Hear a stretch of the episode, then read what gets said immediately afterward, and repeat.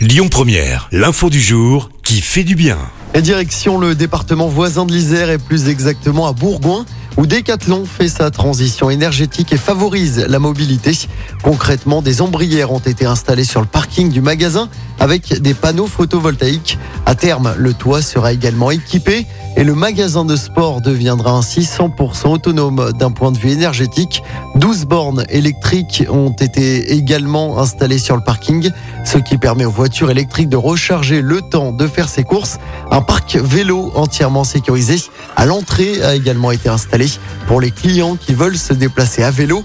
Des aménagements qui s'inscrivent dans la volonté de Decathlon du magasin de participer à un avenir durable sur son propre terrain de jeu et ainsi de favoriser les moyens de transport responsables.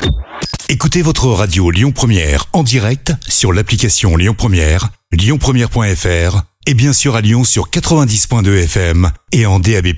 Lyon Première